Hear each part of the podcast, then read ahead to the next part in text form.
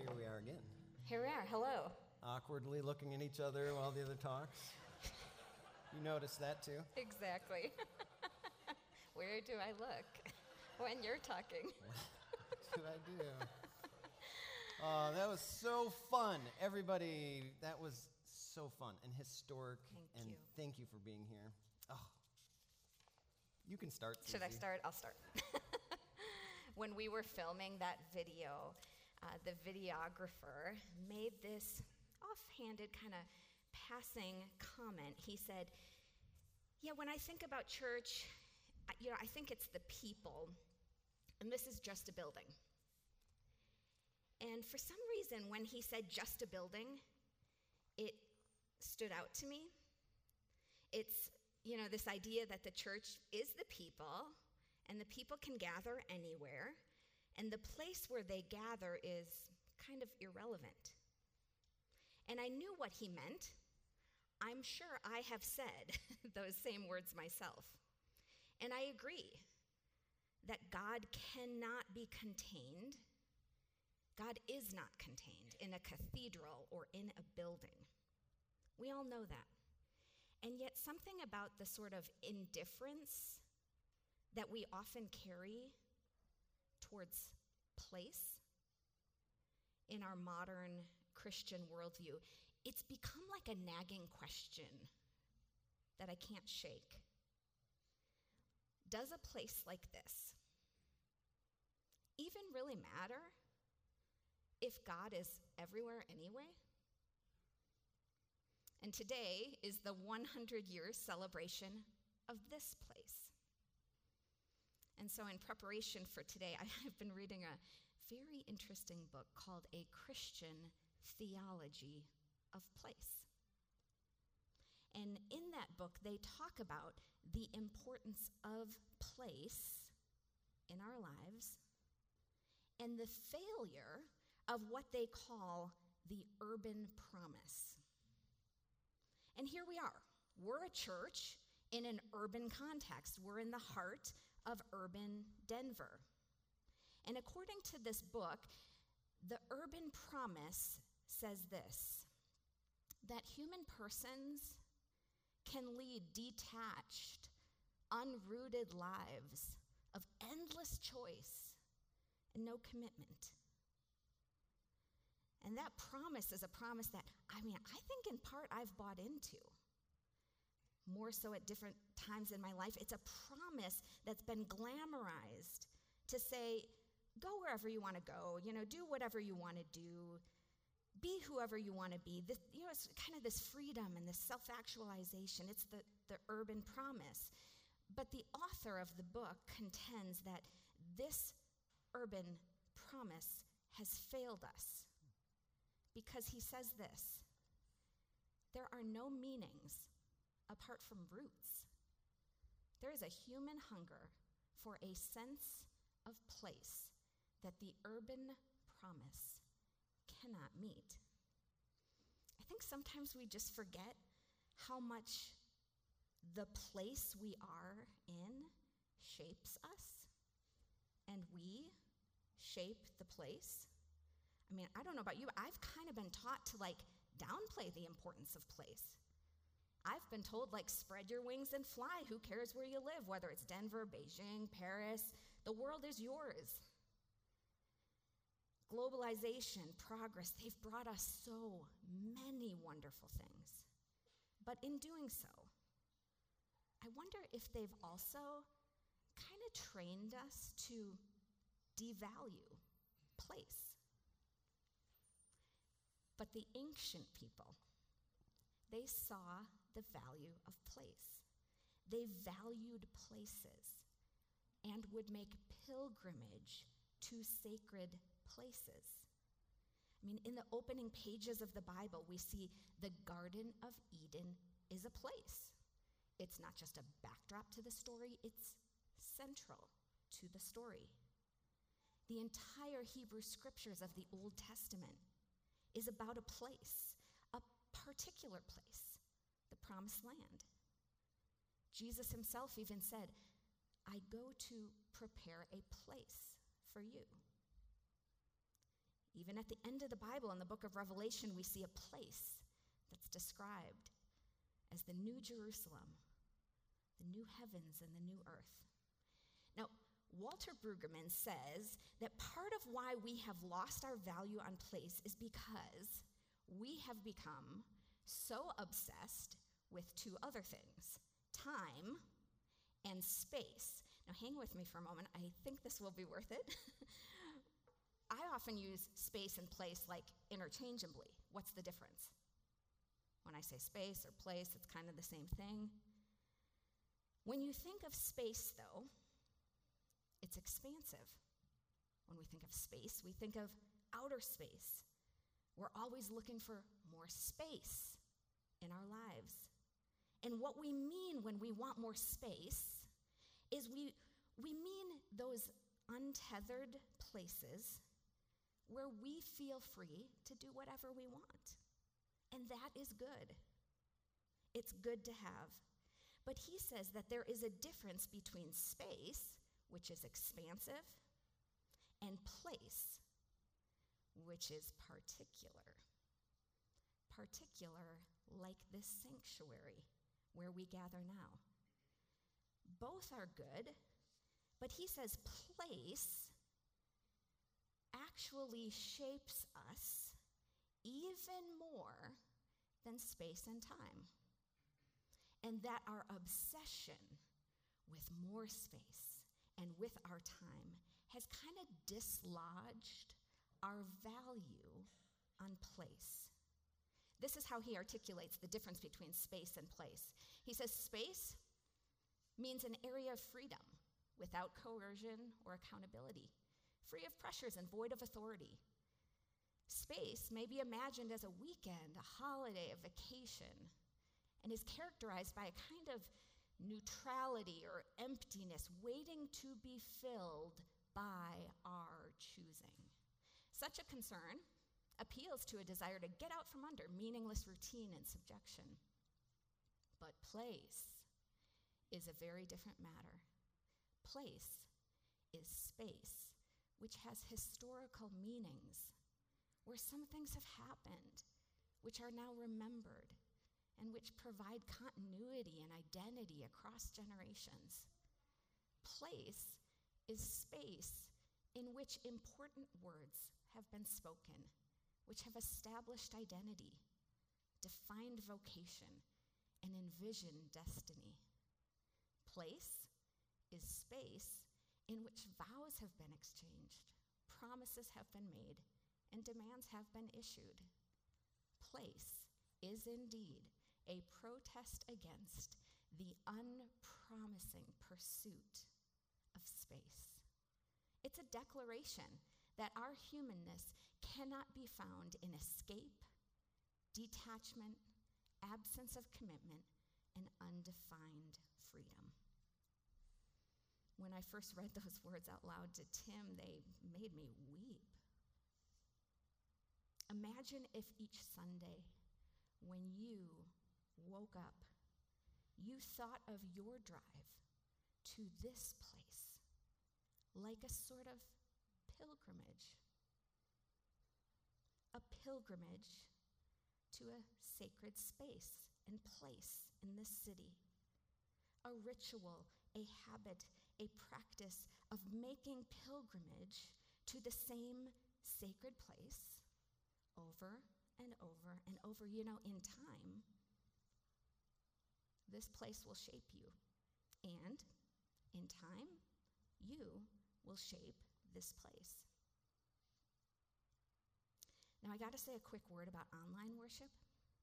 Because here's the thing some of you cannot physically come to this place every week for a variety of reasons.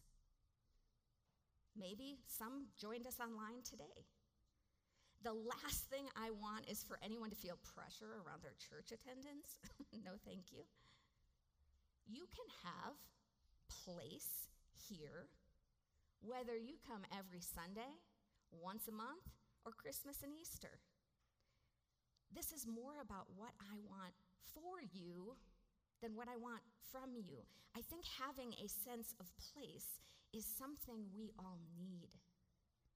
having a church that you can call home, it's important. And there will be seasons where you're more involved or you're less involved for a variety of reasons. But I hope for you to have a sacred place in your life to call home.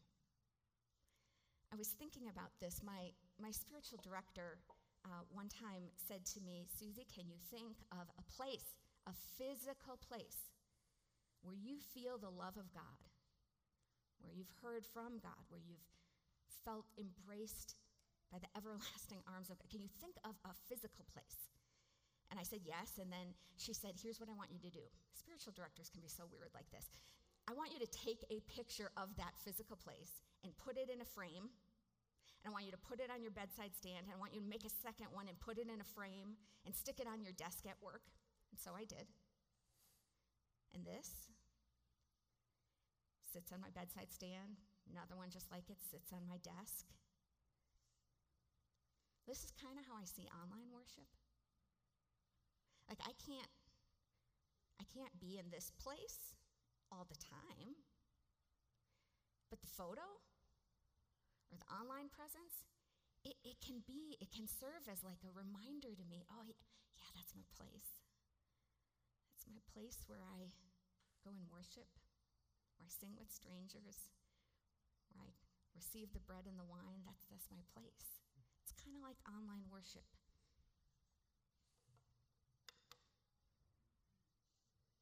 The word ecclesia, it's the Greek word for church.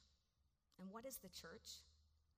I love what Charlie said last week. He said, The church is the living space of divine love. That's what you are. You're the living space of divine love. The church lies at the very heart of God's eternal purposes in the world. And that word, ecclesia, it shows up 115 times in the New Testament. And again and again and again, we see the church in Scripture, it's not referring to a building, it's not referring to an event on Sundays, it's not referring to like hierarchy or committees or pastors or programs. It is certainly not referring to a voting block. It's always referring to community, to the people. A church is the people, and together we are the living space of divine love, and we're the living space of divine love in the particular place where we're located. And that's my really long intro. So, Tim, your turn.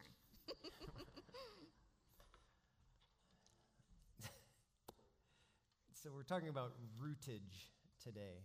Roots, and this great word, rootage. And the ecclesia that we are ties back, way back 2,000 years ago, to the first church and there's this link of connection all these years. And in Acts 2:42, and Acts is a book about the early church being formed and how it started, but there's a description in Acts 2 about what the early church did and what we are still doing today. Acts 2:42 says this, they devoted themselves to the apostles' teaching, fellowship, breaking the bread, and the prayers. And there's four things in there that we want to break out today. The spirit filled church is a learning church. A spirit filled church is a loving church, and a spirit filled church is a worshiping church, and a spirit filled church is an outreaching, other oriented church. So, to begin talking about these things of ecclesia, how it manifests here in this world in a place, let's begin with a spirit filled church is a learning church. It says that they devoted themselves to the apostles' teaching. And in an interesting way, Jesus started a school of love. So you can imagine here's the apostles. They were with Jesus those years and learning from him and around him, absorbing all that he said. And now there's others who were not with Jesus. And so they are wondering, what was Jesus like? Tell us about him. Tell us what he taught. And so the apostles got to tell people all about Jesus. And later, those things become the scriptures that we have as they're written down. And we learn through Jesus and the apostles and then the scriptures this God way of life, this way of being a citizen of heaven here on earth, this way of love. So we have the scriptures. Later, we get things like the creeds, the Apostles' Creed, the Nicene Creed, which are these little pithy statements of what do we believe? What are the facts? Later, we also get confessions. And these confessions are these statements of all the things that we believe written out with a little more detail. And these confessions have been used in history to teach kids and to teach adults what are the core beliefs of following God in the way of Jesus. So we have these confessions to look to. And all these years, the church has been a learning church, taking and adapting what Jesus taught 2,000 years ago and bringing it into all kinds of cultural contexts around the world and across time. So, here in this space, the Heidelberg Confession has been used over the years. Now, you can think about this fascinating thing, the Heidelberg Confession, which was written in German. And when the people here would recite Heidelberg question number one, they would recite it. And if these walls could speak, they would echo back Heidelberg Confession number one in Dutch, because that's the language they spoke. So these walls speak Dutch, and now they've also learned English along the way. But just think of the years of repetition of this statement. So I'm going to read Heidelberg question number one and the answer, and you can hear it. But then I'm going to invite you to stand and read it out loud with me in a moment. So here's Heidelberg question number one, this most powerful and potent statement. Question What is your only comfort in life and in death? The answer that I am not my own, but belong body and soul in life and in death to my faithful Savior, Jesus Christ. He has fully paid for all my sins with his precious blood and has set me free from the tyranny of the devil. He also watches over me in such a way that not a hair can fall from my head without the will of my Father in heaven. In fact, all things must work together for my salvation. Because I belong to him, Christ, by his Holy Spirit, assures me of eternal life and makes me wholeheartedly willing and ready from now on to live for him. Amen. So, if you would, would you stand and read these words with me? Joining these walls as they speak. Question What is your only comfort in life and in death? Answer That I am not my own, but belong body and soul in life and death to my faithful Savior, Jesus Christ. He has fully paid for all my sins with his precious blood and has set me free from the tyranny of the devil. He also watches over me in such a way that not a hair can fall from my head without the will of my Father in heaven. In fact, all things must work together for my salvation.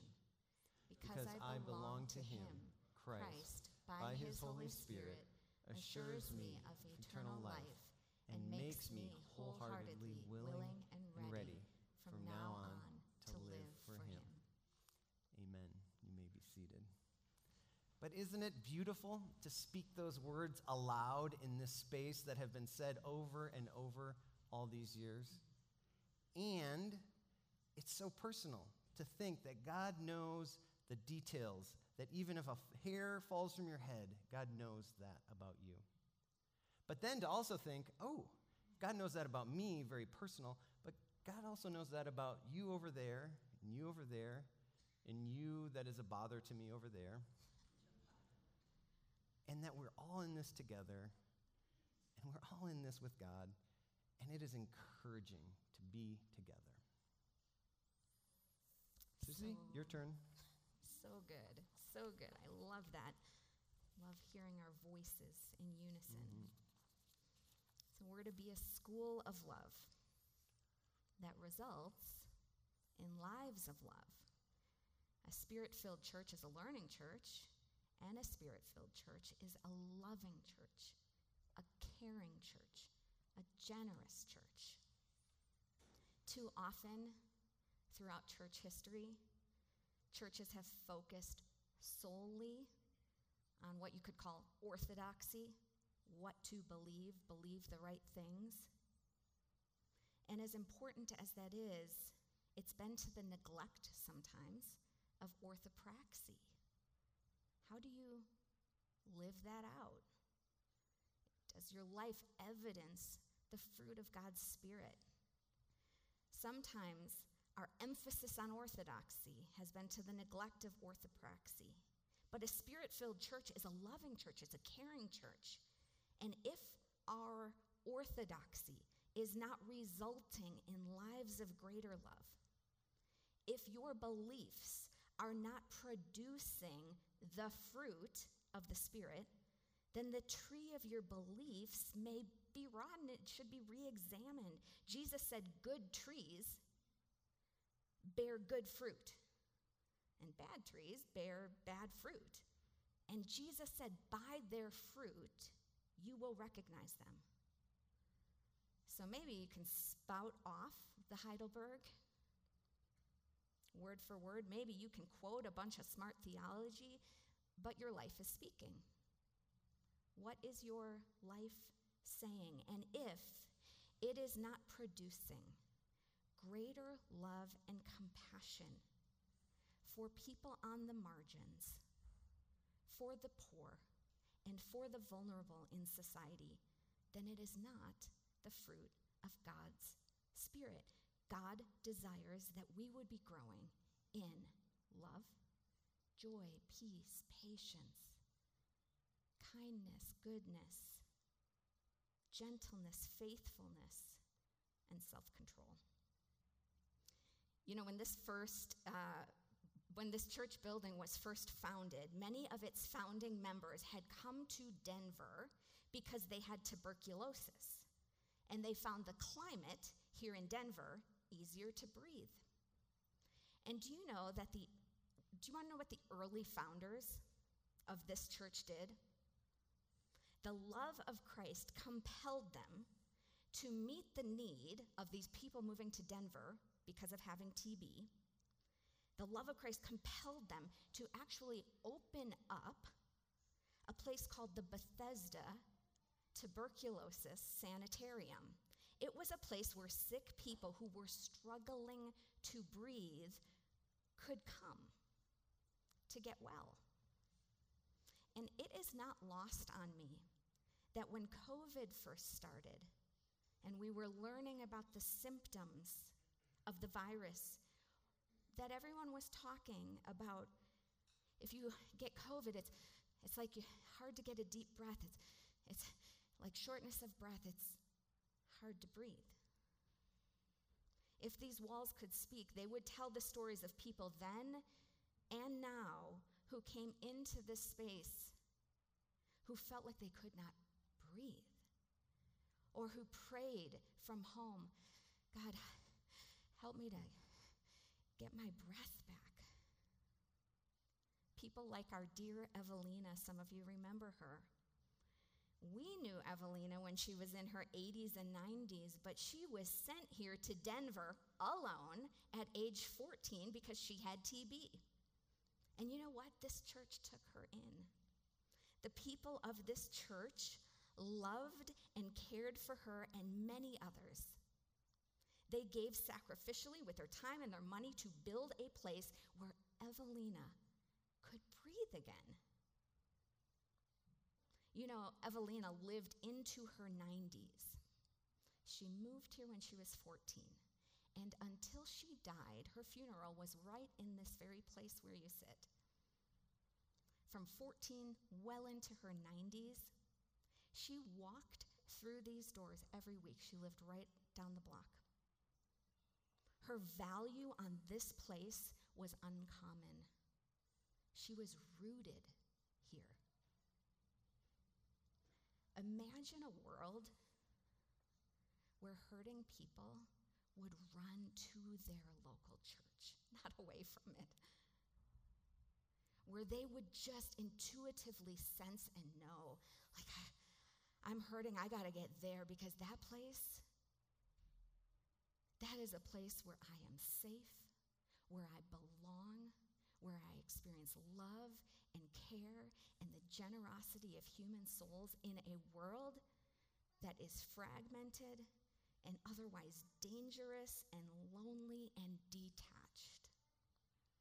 A spirit filled church is a loving church. May we be that too.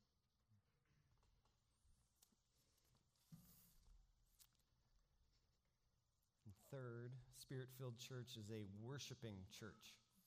And perhaps you already know this, but the old First Reformed church was known as the singing church. So, like we have our spread love shirts, I don't know if they had this, but I hope they had the singing church t shirts. It was certainly printed on their program, but what did that mean that they were the singing church? It meant that the congregation knew how to sing together and sing in harmony. It also meant that they had a choir loft up here on stage and they had a choir that would practice and rehearse and present to the congregation something that would be beautiful and uplifting for everybody listening. They were the singing church. And I think that we continue in that as the singing church. That we continue to sing and worship, we lift our voices to God, and as we open up our mouths it's an opportunity for God to also pour back into us. In worship, when we sing, it is an opportunity to take our eyes off of all that's wrong in the world and put our eyes on God and all that is right with God. It was a great experience this past year as we, well, not a great experience of being gathered scattered for 22 weeks, that was hard. But because we were gathered scattered, when we came back and we were here in person and we could hear others singing here, it was very moving and powerful. And that experience happened, you know, that first week, but then it has just continued to unfold week after week as different people have been back and back here singing. And as they come out and they proclaim, wow, it is so good to be together with people singing. Something powerful in the activity of singing together. You know, it's interesting that Susie and I, over the years, have said this to individuals that we're meeting with or couples that we're counseling, and we ask them this very, maybe bizarre question that doesn't make sense to them, but makes sense to us. And we ask them, you know, when you're at church, do you sing out loud with the songs? And sometimes we're like, why does that have anything to do with anything? But it has to do with everything. Because if you think about your life as sitting passively by, watching things happen, not involved, not participating, what opportunity does God have to move in you? But if you take the vulnerability of singing out loud, maybe even when you don't want to, it's the opportunity for God to meet you in that space and to pour back into you. And I think that is a profound thing in singing together. My grandma Grady is an example of we are what we worship. Uh, Ruth, um, last seven years of her life, she had Alzheimer's and was in a nursing home and didn't really know anybody at any point anymore, which, in the very painful, ugly way of that, and also maybe now the funny looking back of that, she would say things like, I just wish my son David would come and visit me. To my dad, who was sitting right there talking with her. And, you know, it just those things, she just wasn't in reality necessarily anymore and didn't know us. But she could sing hymns. She could sing along without words all the hymns because it had been her practice of church and singing with people and life that all those hymns and words were put into her soul and they would still exude out, even when not everything was connecting mentally. And the question that I once in a while wonder about for me is what will I be exuding out when I enter into dementia? And I know it's funny. Some of you may be there. But what am I worshiping, imprinting on my soul that will become who I am in the end? you know, if I am just rehearsing criticism and demand and critique and self centered, when I hit dementia, that is what will exude out. But if I'm practicing taking my eyes off of all that's wrong in this world and putting my eyes on God and seeing all that's right with God and lifting my voice to God, that's opportunity for God to shape my soul, to mold it in a way that it is fitting for heaven while here on earth. So, I hope that we continue to be the singing church. So good. So good. I love that. Spirit filled church is also an outreaching, other oriented church.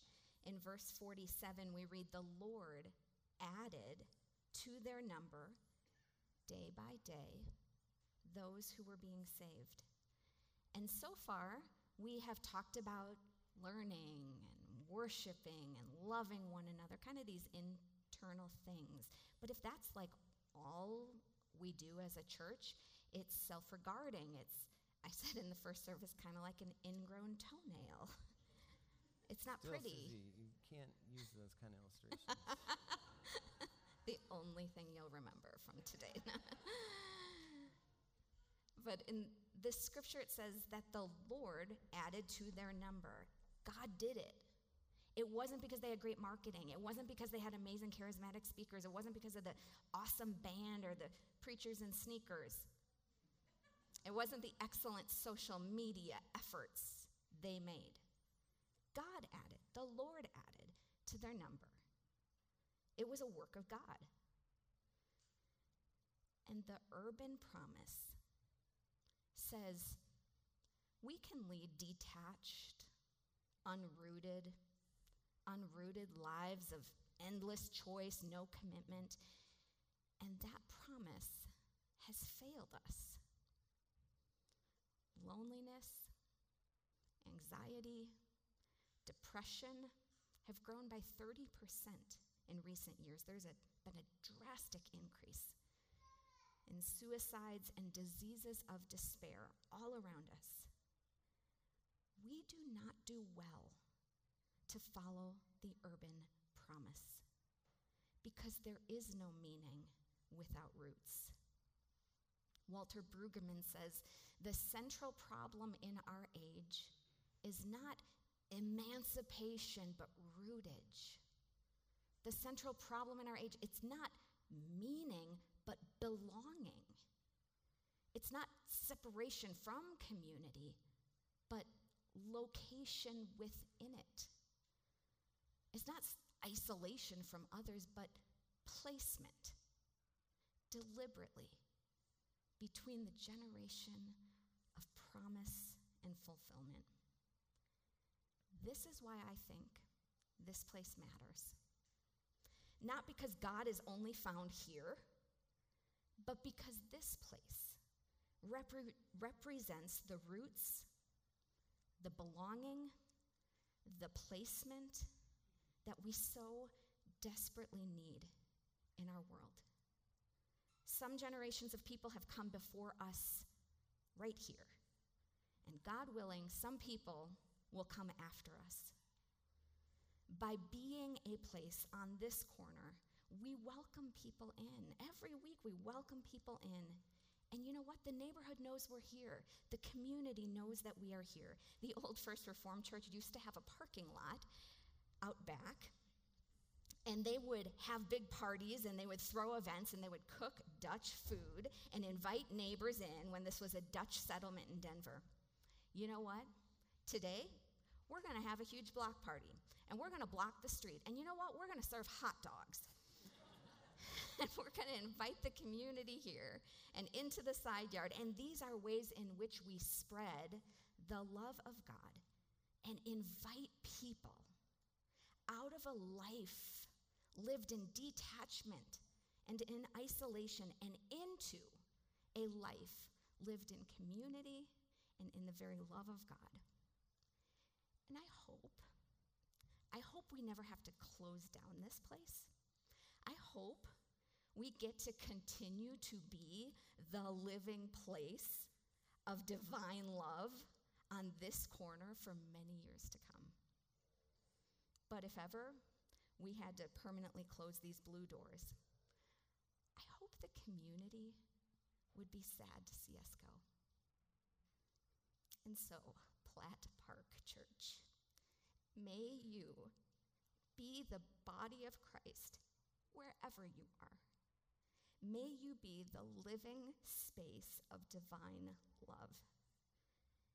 And may you also value this place God has given as gift. By God's grace, may we together be a learning church, a loving church, a worshiping church, and an other oriented church until that day when Christ comes again. Amen. Amen. Amen. Let's pray. Oh God, we want more of you.